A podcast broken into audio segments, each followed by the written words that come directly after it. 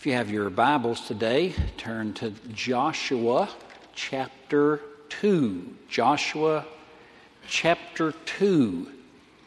Joshua comes right after Deuteronomy, the fifth book in the Old Testament. Joshua is the sixth book in the Old Testament and gives us a new beginning as God's people have been brought out of Egyptian bondage through the leadership of Moses, they have wandered uh, 40 years in the wilderness, and they are now ready, since Moses has died, they are now ready to enter the land of Canaan, cross over Jordan, uh, and under the leadership of Joshua, they will now take the land of Canaan. There is a problem, though. Uh, Jericho stands right in the way. It was sort of a stronghold to guard the entrance into Canaan. And so God is preparing Joshua. uh, Joshua sends uh, two spies to go out and survey the land, see what the weaknesses are, see where the best place would be to cross the river, uh, what's vulnerable, what's strong. And uh, these two spies are spotted by some of the soldiers at Jericho, and they chase them. And these two spies make their way uh, in Jericho to a, a, house of a prostitute named Rahab. Uh, it wasn't uncommon for a prostitute to build uh, her house right at the entrance or exit to a city. And so uh, Rahab has, has a strategic location. Um, in her business, it's location, location, location. And so she's right there where all the travelers would pass by. Well, these two spies from Joshua uh, are running away and they're trying to hide from the soldiers. And they go into her uh, place of business. She hides them up on the roof. And, and to their surprise, makes a confession of faith in their God and in their future. And it's this I want us to look at. If you turn to Joshua chapter 2 and verse 8, it says that Joshua 2, verse 8, before the men lay down, she came to them on the roof and said to the men, I know that the Lord has given you the land. And the fear of you has fallen upon us, and all the inhabitants of the land melt away before you. Uh, then she names two events that caused fear to just uh, strike all of her people. Verse 10 We have heard how, number one, the Lord dried up the water of the Red Sea before you came out of Egypt. So that event is the Exodus, when uh, par- uh, through Moses they part, uh, went through the Red Sea on dry land. Then she names a second event, what you did to the two kings of Amorites beyond the Jordan, named Sihon and Og, whom you devoted to destruction. Now, that's, an, that's a battle at the end of the wilderness wandering. So you have two events one at the beginning, one at the end of the 40 years. And then, verse 11, she says, As soon as we heard it, our hearts melted. There was no spirit left in any of us because of you. For the Lord your God, He is God in the heavens above and on the earth beneath. Now, there is a tradition among the rabbis, and many of these traditions are true, that uh, one of these two spies' name was Salmon, just like the fish. Uh, probably from the uh, Hebrew word peace, shalom, some derivative. And in the New Testament, it says that uh, Salmon, if indeed he was one of these spies, and history says that he was, although the Bible doesn't, but history does, uh, that Salmon was so struck by this prostitute's confession of faith that he later on, since she was spared the destruction because she hid them, he later on married her. Now, that's what he thought about her faith. There is some indication of this in the New Testament in Matthew chapter 1, verse 5 and 6. And Salmon, the father of Boaz, by Rahab. Notice that. Rahab, this Rahab here, married a man named Salmon and produced a son, Boaz. Well, y'all know who Boaz is. It, Boaz and Ruth. And then they produced a son, Obed, and they produced a son, Jesse, who produced David. And Solomon came from David. So that Rahab actually ends up being an ancestor of the greatest military king, David, the greatest wise man in the Old Testament, Solomon, and ultimately an ancestor of the Messiah, Jesus Christ himself. what an amazing participation in the people of God. Talk about a changed future. So the tradition holds that Salmon was one of these two spies, that this is where he first met her. Now, we do know this about Salmon. In 1 Chronicles 2, verse 10, it says that, uh, speaking of the tribe of Judah, it says Ram fathered Amminadab, and Amminadab Nahshon, who was a prince in Judah. And he was the father of Salmon, who was the father of Boaz. So 1 Chronicles 2 10 through 12 also gives you the same genealogy. Uh, the father of Nahshon, called a, or the father of Salmon, whose name was Nahshon, is called a prince in Judah. There are not many princes in Judah.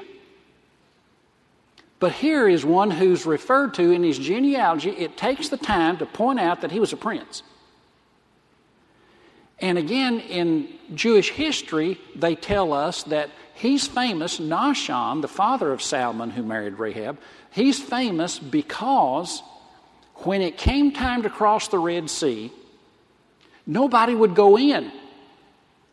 God said, Go forward. Moses said, Go forward. But the sea hadn't opened. And the first one who decided to go forward was Nahshon, the father of Salmon who married Rahab.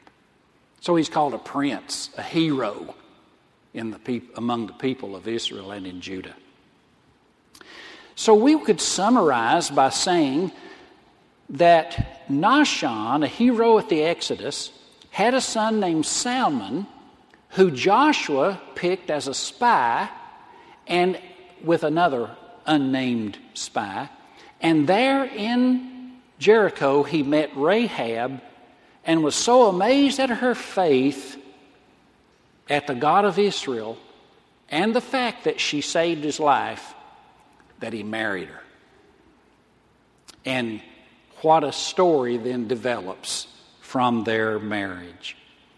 Let's first of all look at these two events that caused her to have such an incredible confession of faith. What are these events? Well, verse 10, she says, We have heard how the Lord dried up the water of the Red Sea before you came out of Egypt. We heard that, and our hearts were smitten with that. So, the first thing that she says that moved me to hide you and cast in my lot with you, the first thing she says is the Exodus. Now, this is 40 years earlier, and yet it's still being discussed in the land of Canaan.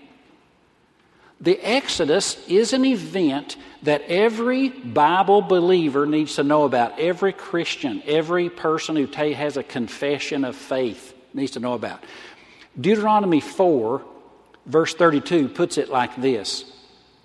I'm paraphrasing, but God says, Ask of days that are past, since the time God created man, from one end of heaven to the other. Has any God ever reached down and taken an entire nation out of another nation and did it by a mighty hand, miracles, and an outstretched arm.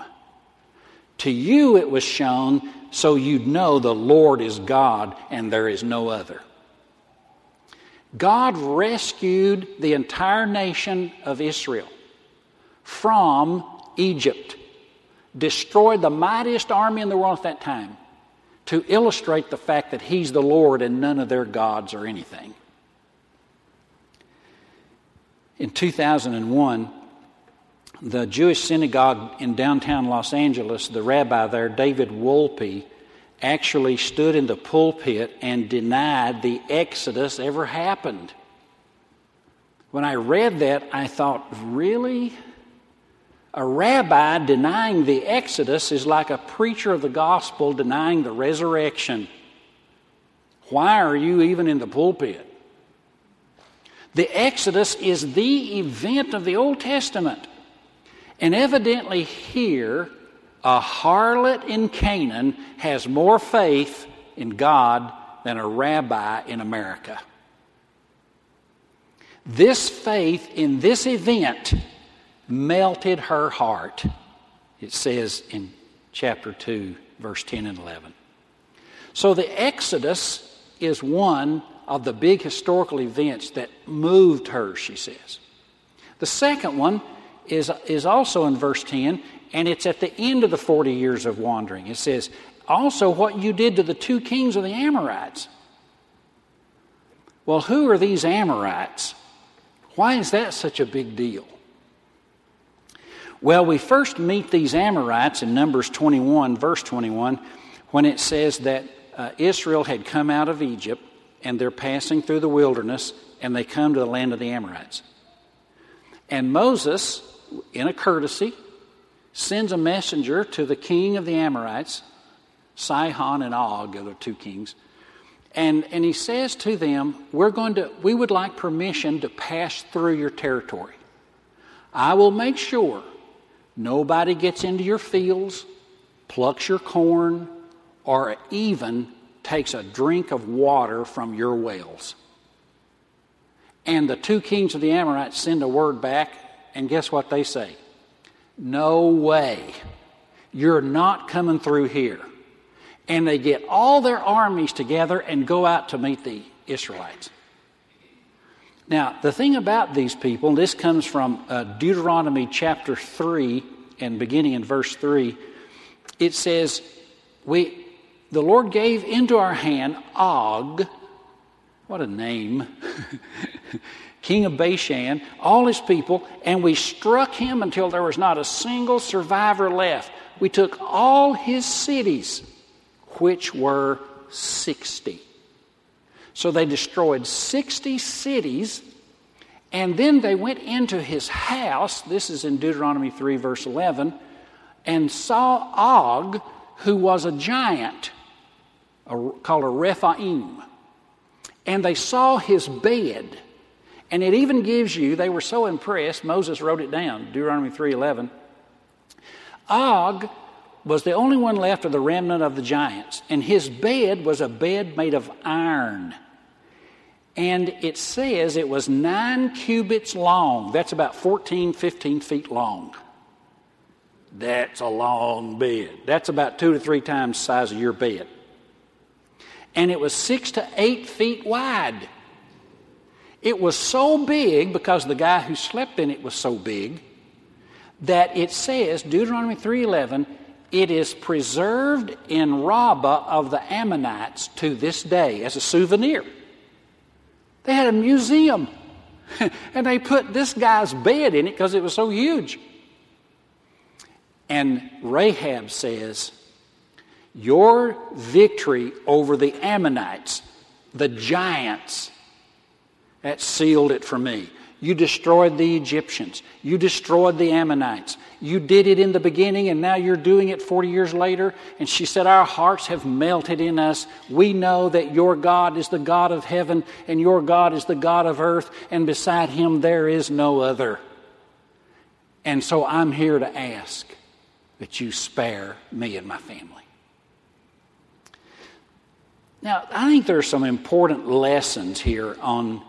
Uh, gleaning from the story of Rahab and her confession of faith. Let me just give you, I know there's a lot of them, but I'm going to give you three this morning. The first one that comes to my mind, when you hear about this, you, you read this story, and here is what it says uh, at the end of the story of Rahab. This is chapter 6, verse 24. And they burned the city with fire, chapter 6, verse 24, and everything that was in it. Then verse 25 says, But Rahab the prostitute and her father's household and all who belonged to her, Joshua saved alive. And she lives in Israel to this day because she hid the messengers whom Joshua had sent. So she is preserved.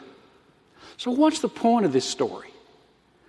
Well, here's the first thing, I think, and that is there is an importance given to the stories of the Bible, especially the stories where people are saved and delivered. The, it is important that we not only read them, but know them and teach them to our children.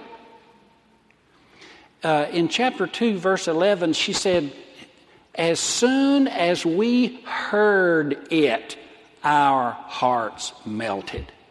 Hearing the stories converted a prostitute. As soon as we heard it, there's a the president, I don't think he's president there now, but uh, New Orleans Baptist Seminary the president was speaking some years ago, and he said, We are now trying to reap a harvest from an unseeded generation.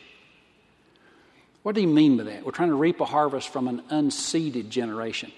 What he meant was, you know how you have to you, you dig, cultivate the ground, and you sow the seed, and then later you reap the harvest. Well, the Bible, Mark 4:14, calls the Word of God uh, the seed of the Word of God. You sow it. And a lot of times it later produces a harvest. Our young people, what the president of the seminary meant was, our young people are not a seeded generation. They've not had the Word of God sown. And so we're trying to reap a harvest out of the hearts of young people who don't know anything about either the Bible or the God of the Bible. So there is no harvest. That's what he meant by that. So we need to read these stories, promote these stories, and by the way, one of the things we're trying to do, and the uh, is in Project 145 in our children's building, is uh, to have a building specifically designed to seed this generation. All these children will be taught creation story, Noah and the flood, Abraham's call, the Exodus event, the, the story of David and Goliath. And as he puts it in, in Jeremiah 29, they will be given a future and a hope through the God of the Bible. These stories bring that. So that's one lesson, I think, is that is the importance of hearing about these stories. She heard it and her heart melted. Here's a second lesson, and that is that Rahab's future was totally changed by faith in God. Not works of the law, but faith in God. And here's what Hebrews 11:31 says. And get this verse. It was by faith that Rahab the prostitute did not perish. with others who were disobedient. It was not by works, it was not by her worthiness. She was a prostitute, but it was by her faith in God. And here she is, one of the most marked women in the Bible, and yet delivered through her faith in God. Um, if you notice this passage, I, I want you to see something in Joshua chapter 2, verse 12. It says here, this is her uh, resp- uh, request to these two spies, verse 12. Now then, she says, please swear to me by the Lord that as I have dealt kindly with you, you will deal kindly with my father's house and give me a sure sign. That's in verse 12. What is a sign? What does she mean by that? It's the Hebrew word la'ot, and it's used in Exodus 12 23, where it says that when, they, when the destroying angel was coming over, that if they put blood on the doorpost, it would be a sign, la'ot. Oh, same word used here. She knows the story of the Exodus. She knows that God was going to destroy in his 10th plague every house that didn't have the blood of the Lamb on the door. And she's saying, Give me one of those. Something sure. Something that will protect me. I know you're coming in. God's going to give you this city and all this land. And I, I believe He can spare me like He spared you in Egypt. So she says, Give me one of those, give me that sure token or sign. Just as they had the blood on the door when 40 years ago at the Passover. And you know what they said? Look in verse 18. When we come into the land, tie this scarlet cord in the window. A, a red ribbon or cord which would be just like the Passover. So there's, there's almost like a Gentile Passover event here. And she gathers all her household into her house, just like they did at the Passover. She puts a red sign out front, symbolizing the blood, just like the Passover. And she puts her faith in God and rest and it says she was spared. In Joshua 6:25, Joshua saved her alive. So she was saved by faith in God. It's a Passover event from a Gentile woman who was a harlot. And I, I would just uh, uh, add that if you want a sure sign, make sure that you come under the Passover sign the blood of the Lamb, the, the blood on the door, the red sign of the cross. Because remember how they would put it? So they put it at the top, put it at the bottom, put it on the sides, and put it on the other side. Sign of the cross. And that was at the Passover, and here she says, Give me a sign like that. The, the point there would be make sure you are under the cross, the blood of Christ, to have your sins forgiven. Put your future, put your faith and hope in that sign, which is the shed blood of Christ. One third lesson. She was given greater blessings than any of the women in Israel. Can you imagine this? we know, for example, she married Salmon. Matthew chapter 1, verse 5 says so. We know she was given a wonderful son named Boaz, who, by the way, was, according to the book of Ruth, was a rich man. He was so rich. You remember that story? So he inherited much of his wealth from his father Salmon, who was her husband. She married into wealth and fame and probably Solomon, her grandson, her great grandson, was named after Salmon, her husband, because they're both from the same Hebrew word shalom, peace. So, a great future with wealth, husband, family, children, and becoming the ancestor of the Messiah, Jesus Christ. What a future was given her. In the book of James, James was a Jewish pastor in Jerusalem, by the way. And James is talking about a healthy faith. What is faith that's truly functional, healthy, and vibrant? And he uses two illustrations from the Old Testament. The first, he says, healthy faith is seen in the life of Abraham. Well, of course, Abraham. Who doesn't love Abraham?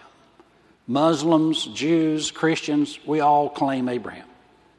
Paul in Romans 4 said, Abraham is the father of our faith. So everybody loves Abraham. So James picks Abraham. Ours an example of healthy faith, he says. But then James uses a woman as an example of healthy faith. And what woman out of the entire Old Testament of great women does he choose? Healthy faith. Rahab. Abraham and Rahab.